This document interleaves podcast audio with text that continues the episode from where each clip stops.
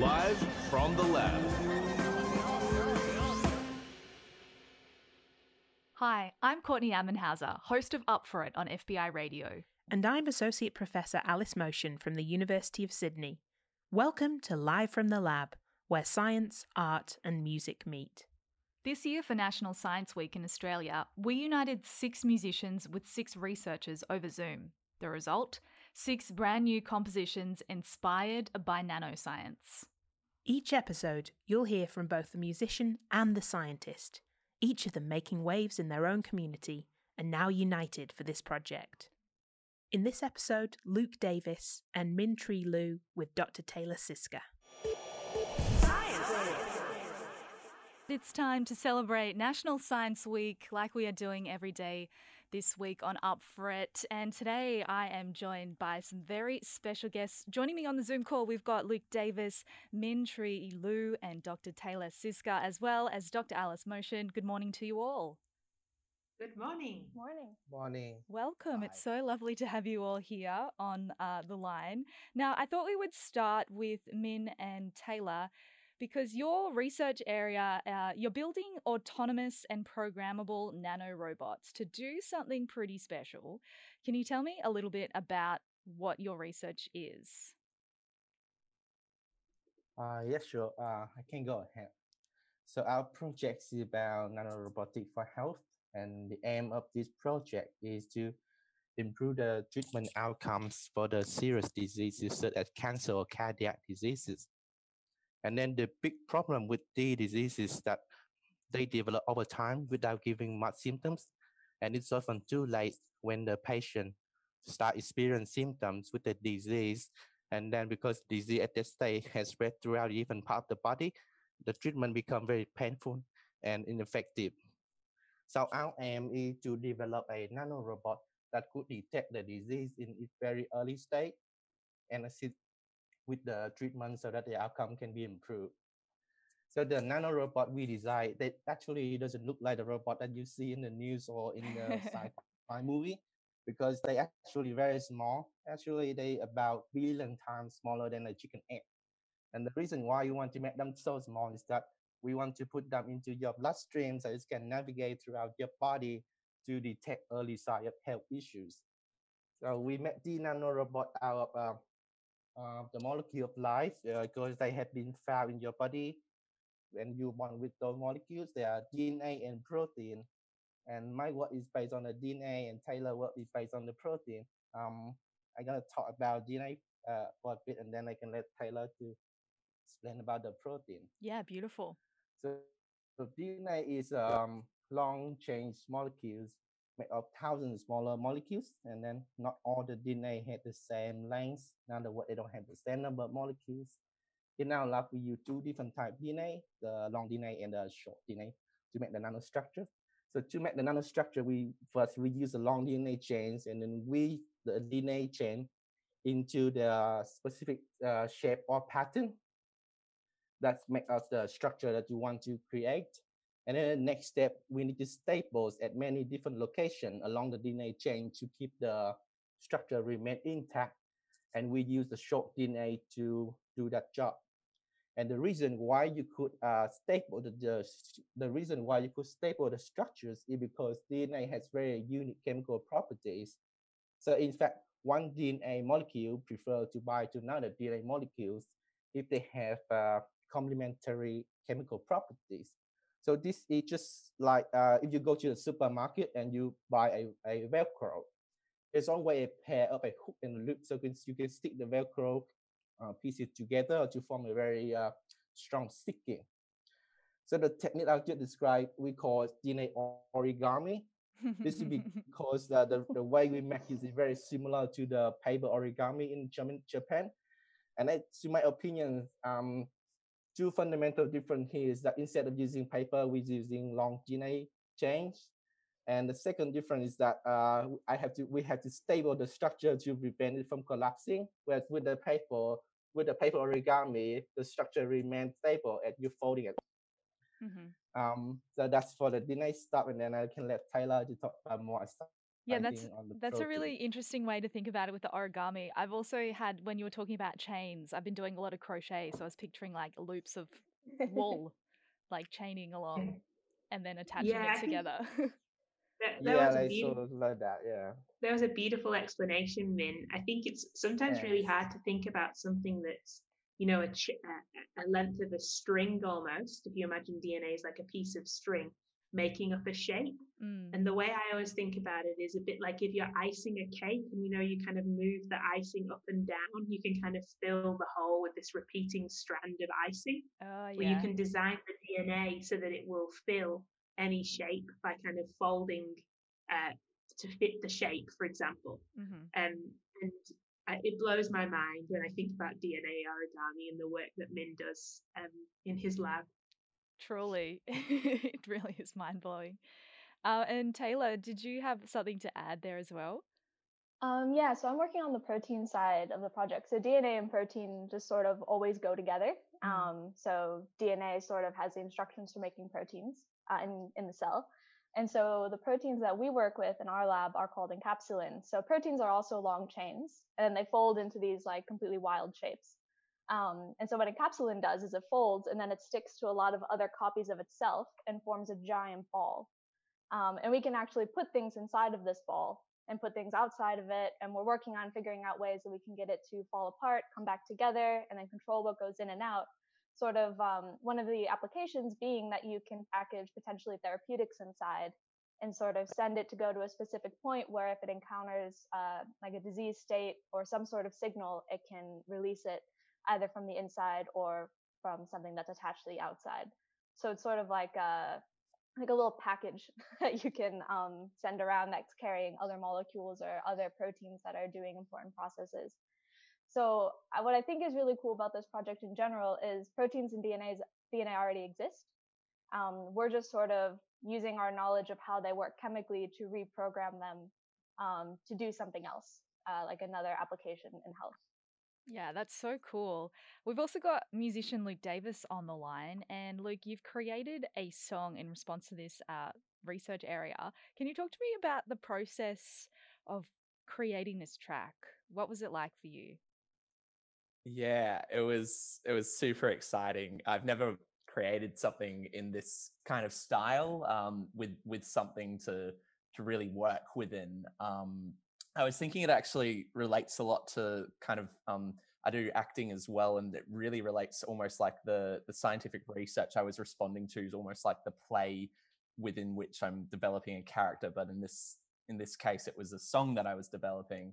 Um, so I started with um, probably the first week or so, just reflecting on uh, kind of what we talked about, um, what you you uh, Minh and Taylor just uh, just told the the listeners about, and um, trying to get my head around it because I to have a confession that I, I didn't even know what a double helix was until our uh, conversation, so it was very educational for me. Um, I I did a lot more. Um, I did a little bit more research, but uh, um, also just like realizing all of the stuff that I that I knew about biology and um, this world of tiny, tiny molecular cells uh, or, or you, you know molecules within cells that are within us um, that make up everything. So I I spent a lot of time just um, developing and um, developing ideas, recording ideas that came um, and then just had had a whole heap of ideas, probably almost thirty different voice memos that I just kind of beatboxed and uh, la la la, uh, you know, into my phone. Um, so I spent spent probably about an hour scrolling through them, and this um, particular idea had this um, started with a bit of a repetitive loop. Um, I just had this thing in my head that was like, the more I think, the bigger it gets. The more, and I just like kept repeating that. And I, I wasn't going to use it because you know it's all about the small stuff, and and this is saying basically the opposite thing. But then I realized it almost, um, you know, we were talking about the process of uh, of researching and discovering ideas, just like in the creative process, we, um, I, I guess, research as well and discover ideas and and dis- discovered the direction of a song is going to go in a completely different direction to how we started out which is a really beautiful thing as well with your research. I'm sure you, you think you're going down a path and then suddenly you're like oh actually like that's super so um yeah it uh it I, I i did have uh the scientists kind of method methods in mind as well. So it, it's I was reflecting on the song last night and I didn't intentionally do this, but it's almost like the verse was written from the perspective um, of of say a, a scientist or, or, or at a human level in the chorus you can almost uh, hear it like it's the DNA or or the proteins singing it possibly. But um, I tried to um, when it came back to writing the lyrics um, I, I write things in kind of an improvisational way. So I um I I just set that voice memo going once I was developing that idea, just like go about doing, you know, my my day, and then I'd another idea would come. I'd run back to the phone and be like, like you know, basically sing almost gibberish um, to eh, to replace and to then be replaced with actual words uh, later, actual lyrics. Um, but as it turns out, um, often there are some words in there that I actually use in the actual song. So yeah, if you listen to the actual voice memo, it's pretty pretty embarrassing, but it's also pretty aligned with especially the melody that was um, that you'll hear in the actual song. So what, what I then went um, and did once I decided on the bits of the melody that really worked for me, um, I, I laid some chords under it and figured out what worked because it's it's really interesting as well. Um, I guess the the rules in science, which I don't understand, you guys are amazing for for understanding. It's very inspiring. There are actual there's certain harmonies and stuff that that complement or or change a melody or give it a certain tone and feeling. So um, I found quite a simple, um, basically four chord um, structure that um, it varies varies a bit. Um, but uh, add, added some some kind of colorful tones to the to the to the chords. Um, underneath, I, I wanted to keep it quite subtle, but it, it just um, influences the melody in in a subtle way. And what, what I kind of discovered through creating it, once um, I'd recorded all the chords, I recorded all the guitars at home, and then I went into Novatone in Newcastle and recorded with a legendary dude called Sean, and he he and I kind of discovered this kind of almost darkish feeling coming through the song um, and i don't know you can you can interpret that in the way that you you want but um yeah it's it's almost like you guys this this research is so amazing and there's so much power in it um uh and you guys are using it for the best thing in the world but the the kind of things we were talking about with manipulating dna and folding folding it up and being able to redesign the insides of cells um yeah it's it's such power we have to make sure it stays in the the good hands well let's you know? take a listen to the track hey? Uh, this is the first time that dr taylor Szyszka and Minh Tri Luu have ever heard it so it's a pretty exciting moment about to happen a track by luke davis. It's called the more i think the more i think it the better it gets. Here we go